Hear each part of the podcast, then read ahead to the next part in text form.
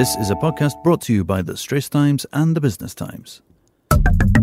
Welcome to Money Hacks, a podcast series by the Straits Times and the Business Times, where we offer tips for the newcomer to the financial investment scene. I'm Chris Lim, and my co host is Ernest Lewis. Today, we are with Walter de Oude, founder and CEO of Singapore Life, and we'll be talking about how to choose an insurance policy and whether or not there is one policy to rule them all. Hi, Walter. Welcome to the show. Hi, Ernest. Hey, Chris. Walter, back in the old days, you know, our, our parents used to tell us just pick one insurance policy, life insurance. Pick a good one, talk to an insurance agent, sit down with him, and then never look at it ever again. Is that the way to go? Or is a more modular approach, term insurance here, a rider there, the better way to go, especially since technology enables us to be more modular and put in extra bits of insurance as our needs evolve and as we move along in life's journey and its goals? Well, that's right, Chris. Technology has improved a lot since our parents were young. In today's world, we have so much additional choice about where and how to manage our wealth and where and how to manage our life insurance needs. There is a lot of choice out there. Singapore Life, as the newest life insurance company in Singapore, is built on a foundation of technological superiority. We have taken the best technologies in our industry and our reason for being is to take that technology and to turn it into better value for our customers. So, our job is to take the life insurance needs that you have and to find a solution there that fits with what your need is. The old days of buying one policy for the rest of your life is not necessarily the way things are going to happen in the future. And we're seeing more and more people chopping and changing their life insurance and savings needs as new and better products come to the fore.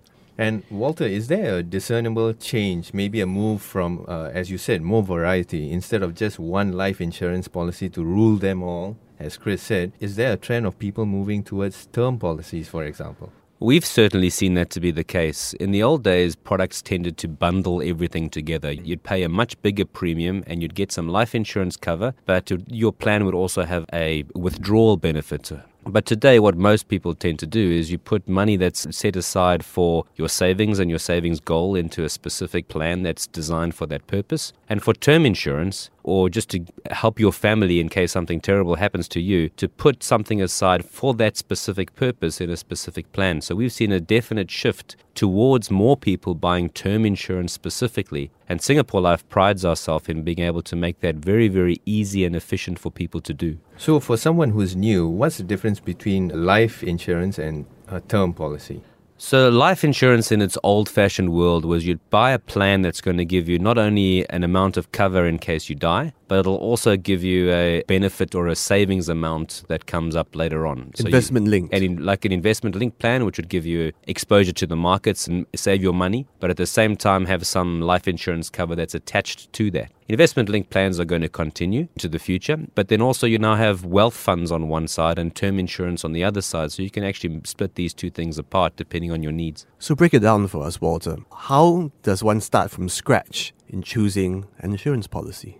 Well, the first thing is to do is to decide what you need. Everybody needs life insurance and at some point in their life and everybody needs a savings plan. The first question is do you want to lump them both together or do you want to deal with them both separately? Some people like to start saving a bit earlier before they need more protection, but the longer you wait to put some protection in place, the more expensive it becomes. So others would then say, well, we might as well start it early. Our advice is always to get your life insurance started and then build it up as you go. Singapore Life, you can get term insurance online very neatly and easily at the moment. And we will be building out wealth and wealth savings plans as we grow our technology into the new year. So, know yourself and know your needs. That's step one. What's step two then? Step two is to do a bit of a comparison around the market as to who's offering what. Things like term insurance now are very, very easy to compare. And whether you're buying it from an, a well established 100 year old company or you're buying it from a new technologically advanced company, you can see the difference in price and the efficiency that the technology creates in being able to give you better value. There are a lot of comparison websites to do that, things like comparefirst.sg, or just come directly to Singapore Life where you can compare the prices anyway to see the right benefit for you. Now, if you are liking these money hacks so far, do subscribe to Money Hacks on Apple's podcast app or on Google Podcasts or even on Spotify. And like us and give us a rating, okay? And now back to a step by step guide on how to go about buying insurance.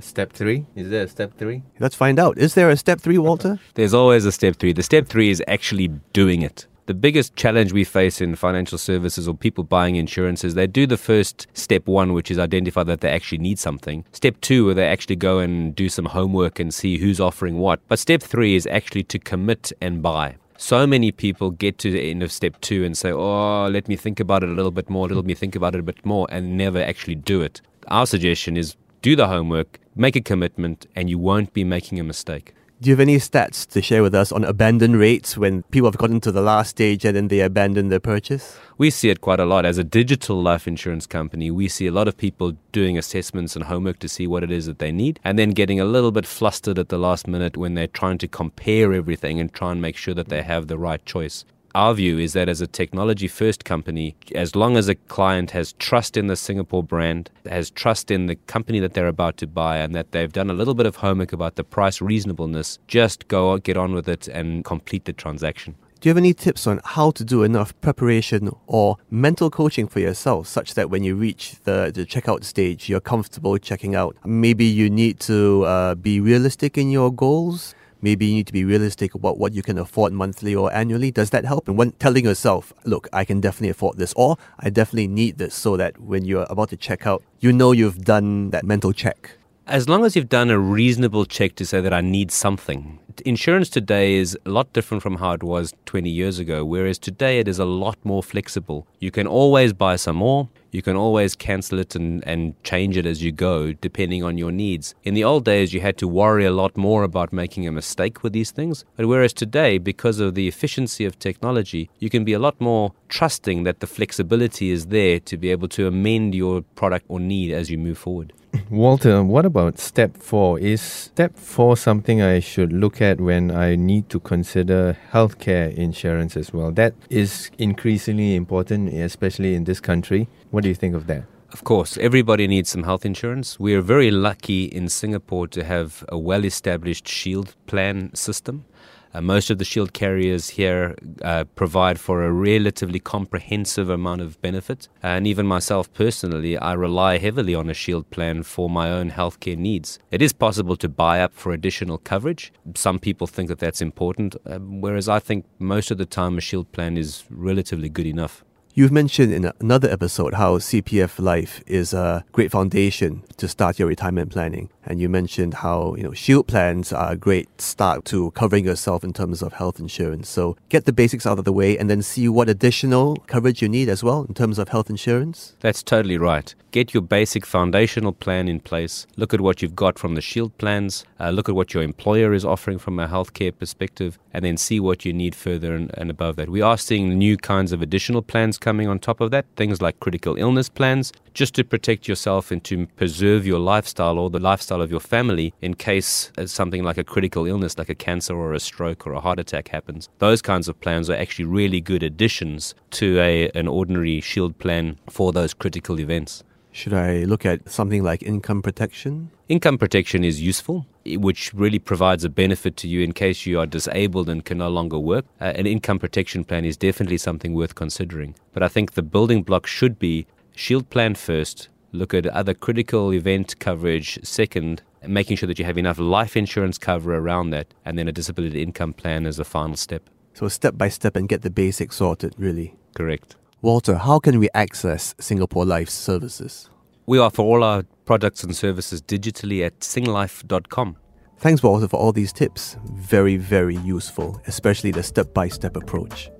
Well, that's a wrap for Money Hacks. We hope you like these latest tips. Do subscribe to Money Hacks on Apple's podcast app or on Google Podcasts or even on Spotify. And like us and give us a rating. That was an SPH podcast. Find us on iTunes, Google Podcasts, and streaming on Google Home. Do send your feedback to podcast at sph.com.sg. You can also check out more podcasts on various topics at straitstimes.com and bt.sg. Any financial or investment information in this podcast is for use in Singapore only and is intended to be for your general information. Any particular investment or decision should only be made after consulting with a fully qualified financial advisor. Thank you.